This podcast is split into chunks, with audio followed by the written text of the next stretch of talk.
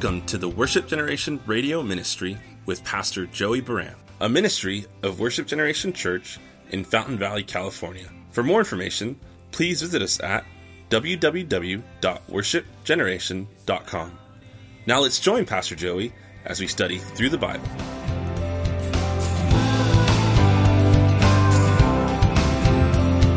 So much more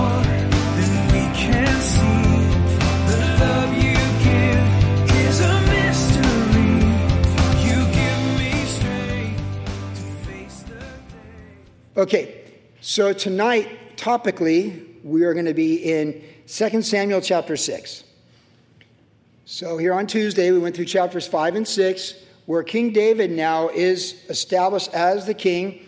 He was, of course, the king of the tribe of Judah for seven and a half years, while Ishabeth, the son of Saul, with the help of Abner, was the king over the 11 tribes in the north. And through various circumstances, Abner reconciled the 11 tribes to J- Judah and David, but then Abner was killed by Joab. Then these bad guys killed Ishabeth, and then David had to execute them. So it's pretty messy business, but that's how it is when people come to power with those kind of things. And in the end, in chapter 5, all the tribes of Judah, excuse me, all the tribes of Israel came to David and they said, Look, the Lord was with you, and he said this about you. You're our king. We're here. Let's unify. And they did, and it's beautiful. So the kingdom is established, and David is now over Judah and Israel. It's come to pass what was prophesied by the prophet Samuel some two decades before has now come to pass. And here he is. He's truly this great king from the line of Judah over the nation of Israel.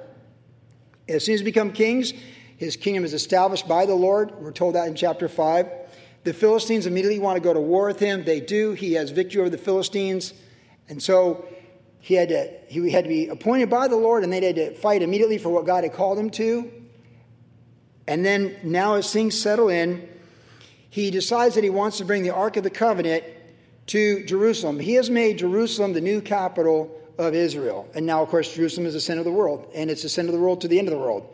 Jerusalem is the city that the whole human race revolves around until the Lord Jesus Christ comes back.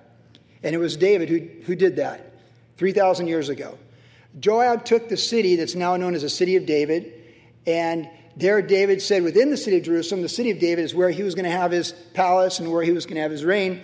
And so he wants to bring the Ark of the Covenant, the tabernacle, that central place of worship for Israel in the Old Testament, to Jerusalem so the people can be there and the presence of the Lord will be there with them with the Ark of the Covenant. Of course, the Ark of the Covenant is that chest with the Ten Commandments in it, the rod of Aaron, and the jar of manna. And it, it has the gold bars that you carry it with. It's overlaid with gold. It has the cherubim angels. It's all described for us back in the book of Exodus and Deuteronomy. And the tribe of Levi would carry it on their shoulders, particularly the Kohathites, a subdivision of the tribe of Levi. It was their responsibility. And what happened was when David was bringing the ark to Jerusalem, they put it on a, a cart, like a wagon.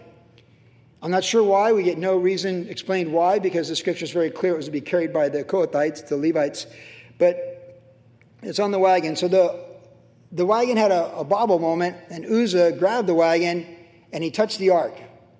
And he's not allowed to touch the ark. It represents the holiness of God. Just like how we say, Holy God, sinful men, one mediator, mediator between man and God, the man Christ Jesus. I must be regarded as holy as those who approach me. And Jesus is the one that makes us acceptable in the beloved. And you can't just show up in God's throne room and say, Hey, I'm here, I'm Uzzah, and I'm just touching the Ark of the Covenant. It doesn't work like that. And so Uzzah was struck down by the Lord. The result of this was, as they would say, happy feelings gone. It was a joyful day, happy feelings gone. Because Uzzah, Uzzah didn't just die, he was struck down by the Lord. That's a very sobering thing. And we read that the Holy Spirit tells us in the earlier part of chapter 6 that David was angry. He was angry. Like, just, it, you know, like, ah, he's just angry. Like certain things, you plan them a certain way in life and they don't go the way you thought, and the Lord didn't do what you thought he would do, or he does something against you when he thought he was for you. You could be angry at the Lord, you could be angry at the people, just angry in general at the circumstances. He was angry. But then he was fearful because he went from anger to fear, where now he's like, oh my goodness, like now he's afraid. So, two emotions we've all probably felt a lot in the last two years, right? Anger and fear. Both of them. He had them. So he went home. They all went home, and they took the Ark of the Covenant and put it in Obed Eza's house. And so it's at, uh, excuse me, Obed Edom's house, and that's where they leave the Ark. So they're like, well, this is the nearest house. So like, knock on the door. Hey, buddy, we've got the Ark of the Covenant, and Uzzah was just struck down dead, and party's over. So can we just park this Ark here in your house, and we'll come back when we feel like we're all not going to get struck by lightning and bring you to Jerusalem? Pretty much the background. They all go back to Jerusalem. Then we pick up our text tonight. We read in verse 12, verse 11 cues it up, that the Lord blessed Obed, Edom and all his household. So the ark was there for three months with Obed Edom, and his household was blessed. Now it was told, verse 12, to King David, saying, The Lord has blessed the house of Obed Edom and all that belongs to him because of the ark of God. So David went up and brought up the ark of God from the house of Obed Edom to the city of David with gladness. And so it was, when those bearing the ark of the Lord had gone six paces, he sacrificed oxen and fatted sheep. Then David danced before the Lord with all his might, and David was wearing a linen ephod. So David and all the house of Israel brought up the ark of the Lord with shouting and with the sound of the trumpet. Now, as the ark of the Lord came into the city of David, Michal, Saul's daughter, David's ex wife, looked through a window and saw David, King David, leaping and whirling before the Lord, and she despised him in her heart. Technically, she's still his wife, I think. You know the background if you know the background. Verse 17. So they brought the ark of the Lord and set it in its place in the midst of the tabernacle that David had erected for it. Then David offered burnt offerings and peace offerings before the Lord. And when David had finished offering burnt offerings and peace offerings, he blessed the people in the name of the Lord of hosts. And then he distributed among all the people, among the whole multitude of Israel, both the women and the men, to everyone a loaf of bread, a piece of meat, a cake of raisins. So all the people departed and went everyone to his own house. And that's what they did. So it was a huge party. What's interesting is a generation later, when Solomon becomes king, he has another huge party when they build the temple and they dedicate the temple and the Shekinah glory of the Lord comes. Solomon does the same thing. He has a huge party. Everybody gets food. It's a giant banqueting feast for the entire nation. He blesses them and they all go home blessed. It's an amazing event. So David did it first. A generation later, his son Solomon, when he would dedicate the temple, so you get the upgrade from tabernacle to temple, he did it too. The back part of the chapter describes that when David went home, Michal mocked him, gave him a hard time, and it got pretty heated. And it says that, therefore, Michal, the daughter of Saul, had no children till the day of her death. So, again, a review on Michal is Michal was David's first wife, Saul's daughter, and is the first woman David would have been with, and he was with her in marriage. And when Saul persecuted him, he, he had to leave Michal behind. Michal lied to her father about David and his leaving. Then Michal eventually married another man when David was on the run for that 12, 13 years, where he uh, acquired a couple wives actually. When he became king, uh, totally, he demanded that Michal be brought to him, and whether it was out of bitterness or to weaken the house of Saul to make sure there's no funny business going on when the kings are being reconciled, we don't know for sure. But she had been married to another man, and Abner, before he was struck down by Joab, made him go, made that guy go home. So she lost her second husband and was restored to David, but one of multiple women that were his wives at this point in time. That's what we know. The rest is speculative. But we also know in the last verse here that they did not have children together, which speaks for itself that uh, after the context of what went on this day, it was just not, that relationship was done. Pastor Chuck Smith years ago of all the studies I remember, that's the one I remember the most. It's called The Bitter End, where he talked about the bitterness in marriage when two people get like this. I, will never forget that study because he said, You don't ever want to be those people. So I've always remembered that study from Pastor Chuck. Tonight, though, as we look at this text, what we really want to focus on is the joy of the Lord. The joy of the Lord. Tonight, we're in here. It's a very joyful night. And I don't plan these things this way, so God perfectly timed that we be in this text this night on our 17 year anniversary with all these props and stuff that's like, you know, it's praise. And it's like, it's, it's awesome, you know, like we're here. In this story, apart from Michal as the negative on the back end, the front end is very positive. So Obed Edom, he has the Ark of the Covenant. Now, who knows what he thought when they, you know, the king knocks on your door and says, Can, can we park this in your driveway, kind of a thing. Who knows what he thought, but he's got the ark. And we're told he was blessed twice. Now, we don't know he's blessed, but in an, in an agriculture society, it's probably going to be by increase. Good health, the grapes got bigger, the olive tree had more olives, like that kind of a thing. The cows suddenly look better fed, and they're having calves everywhere. Like that's wealth in that agri society. And it says he was blessed. Maybe he had more joy of the Lord, like Deuteronomy 6, when he rose up and just praised the Lord, and his kids praised the Lord, and it's like they got a double portion over their house, like we just prayed for for our pastors and deacons. He was blessed. And we're reminded that our God's a blessing God.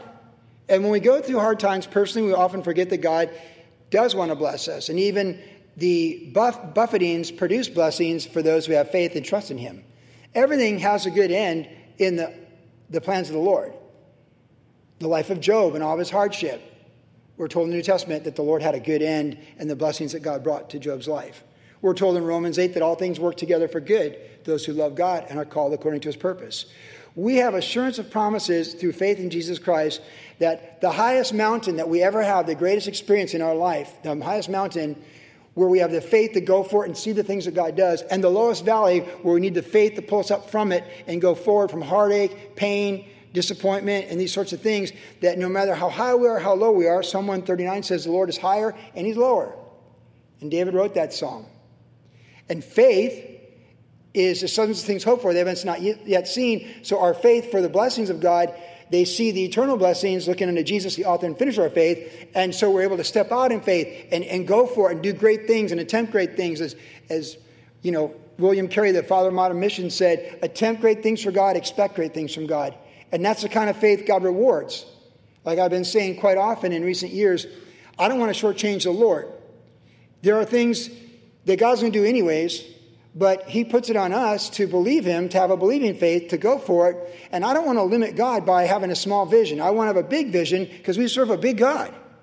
And I want to have a big vision for the kingdom advancing in my life, in my character, in my home. His blessings advancing in my character and who I am and how I carry myself to your benefit and the human race. I want to see his blessings upon my marriage, upon my children, and my children's children. I want to see his blessings upon my cavalier dogs and my guinea pig, like my cat. Like I pray his blessings over everything. I want his blessings on my new neighbors and my old neighbors in my neighborhood. Our God's a blessing God. And for people of faith in Jesus Christ, whether we're on the mountaintop taking steps of faith or whether we're going through deep, difficult, hard times where we want to weep when we come to the house of the Lord, and I know what that's like, most of us do by now, our faith is going to bring us through it.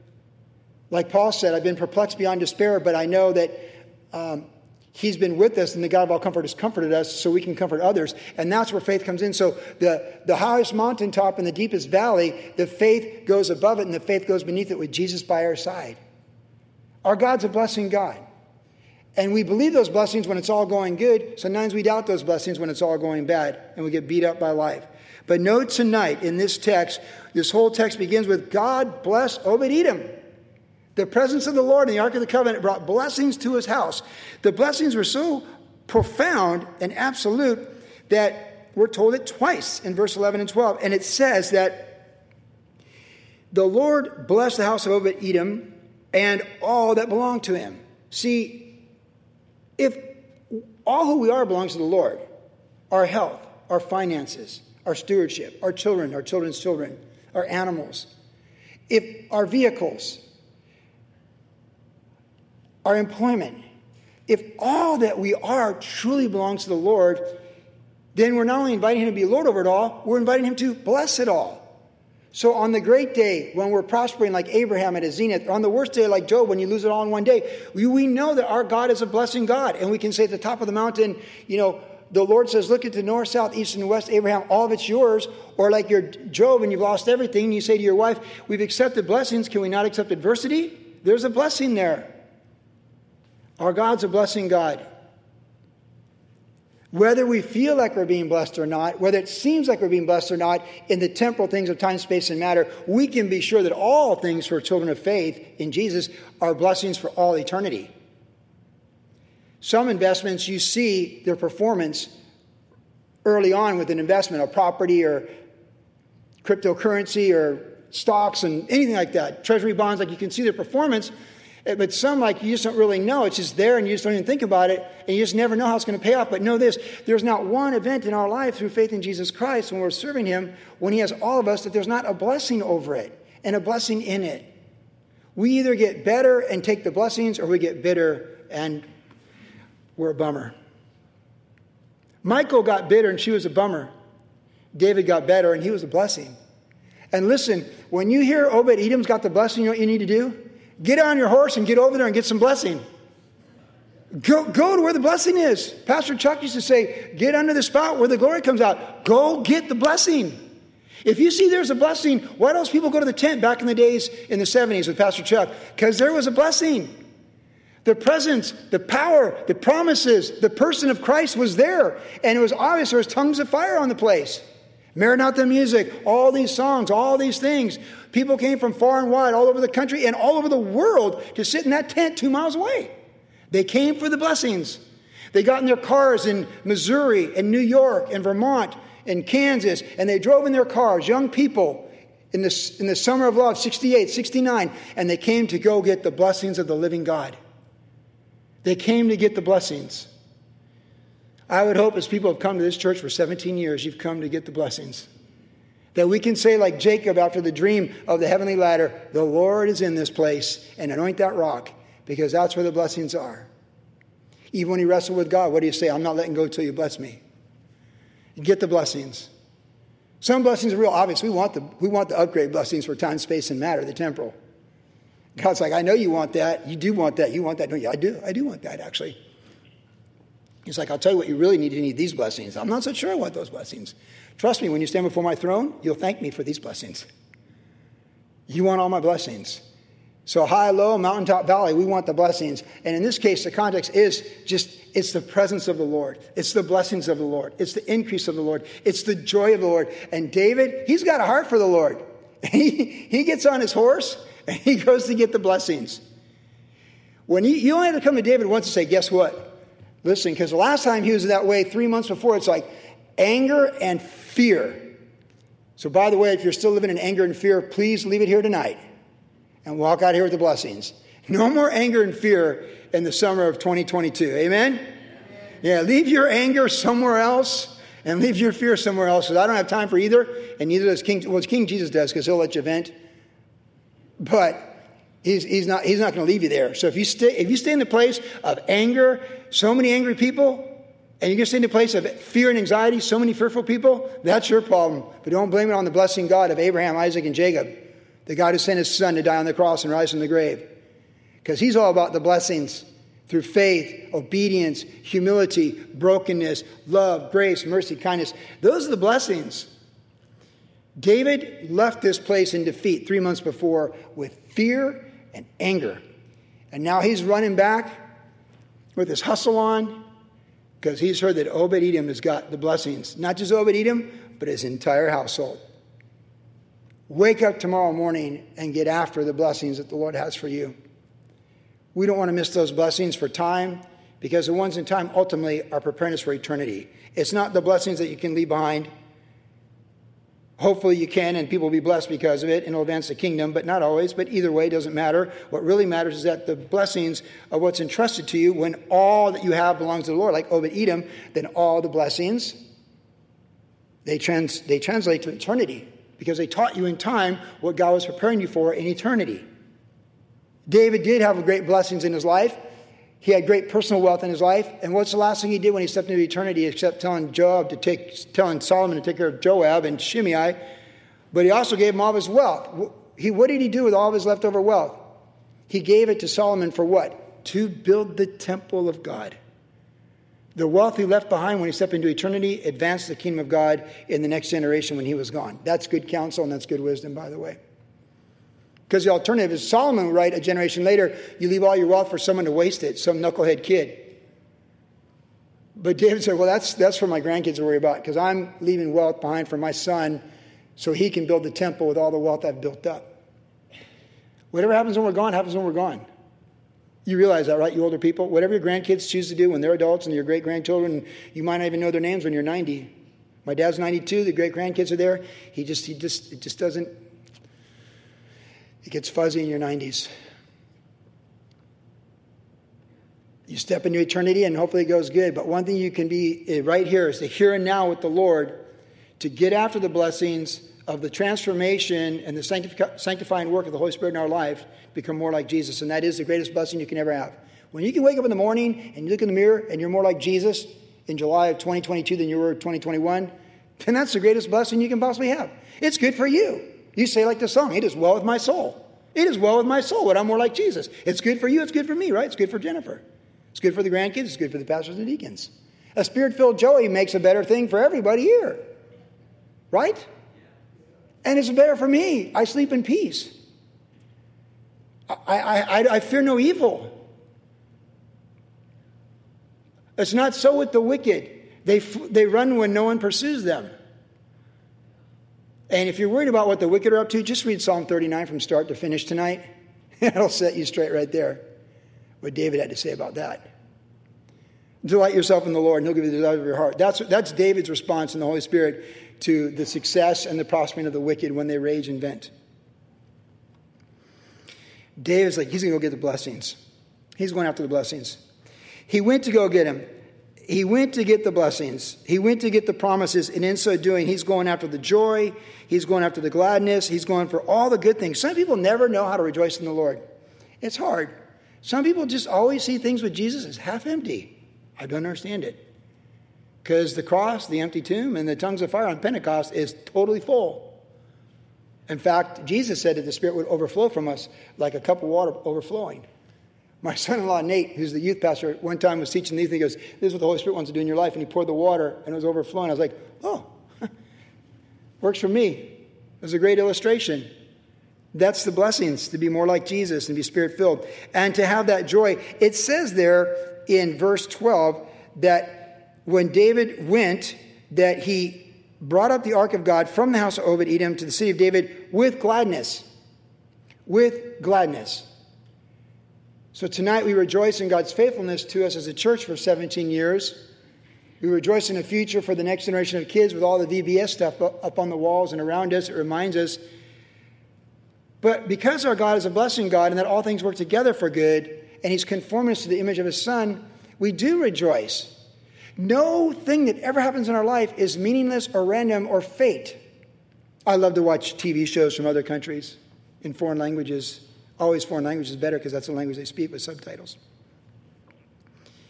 You watch Russian movies or Chinese things or Korean things and French things. The French are classic when they make stuff. But so often in those societies, everything's, they'll mention God sometimes, but it's usually like fate. They always say, like, fate did this and fate brought us together. And it's like, oh, fate, fate, I've got cancer. You know, oh, fate, what do I do? And, like, and, and so, so often in these cultures that are not traditional biblical cultures like America, there, there's more of an appeal to fate and the randomness and the dumb luck of a trillion galaxies and it's all going wrong for you. But in Jesus' name, we never have to feel that way. There's a trillion galaxies, and every planet and every asteroid has a name for it in God's kingdom, and He knows the hairs on your head. There's no dumb luck there. There's nothing random. There's just divine design and purpose. There's just divine destiny. Like Jeremiah 1 Before I formed in the womb, I knew you. Before you ever conceived, I knew you. And I ordained you a prophet to the nations.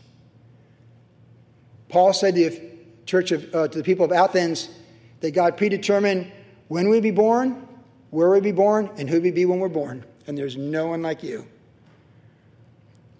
There is no randomness to our life, and therefore there's absolute purpose and there's gladness in the journey because whatever happens is working together for good to those who are letting God do the work. We're all meant to be a work of art, and reminded that tonight on this anniversary service for our church. Wherever we go, and all the people that have come and gone before us, and those that will come in the future, like many of you have come here in the last few years, we're all works of art under construction. Isn't that beautiful? Like all these colors. We're like an, we're like an art gallery. We're like Catherine's a Great Museum in St. Petersburg. We're just something for all eternity that's going to be on display, what we let God do in our life when we live the life of faith and trusted in Him. Because we're His workmanship, creating Christ Jesus before the world even began to glorify Him as a unique work of art. And our faith will bring, it through, bring us through it all. And therefore, we can live a life of joy and gladness because God is a blessing God, and we're looking into Jesus. We're not looking at the afflictions and the trials and what goes wrong with anger and fear and anxiety and frustration, but we're looking to Jesus.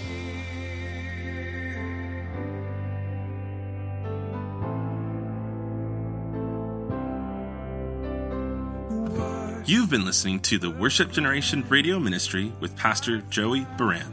If you would like more information about the ministry of Worship Generation, visit us online at www.worshipgeneration.com, where you can listen to the podcast of today's entire message. You can also find us on Instagram, Facebook, and our church YouTube channel. Worship Generation is located at 10350 Ellis Avenue in Fountain Valley, California. Our service times are Saturday evenings at 6 p.m. and Tuesdays at 7 p.m. For more information about Pastor Joey personally, you can follow him on his Instagram, Facebook, or YouTube channel. Thanks for listening, and God bless.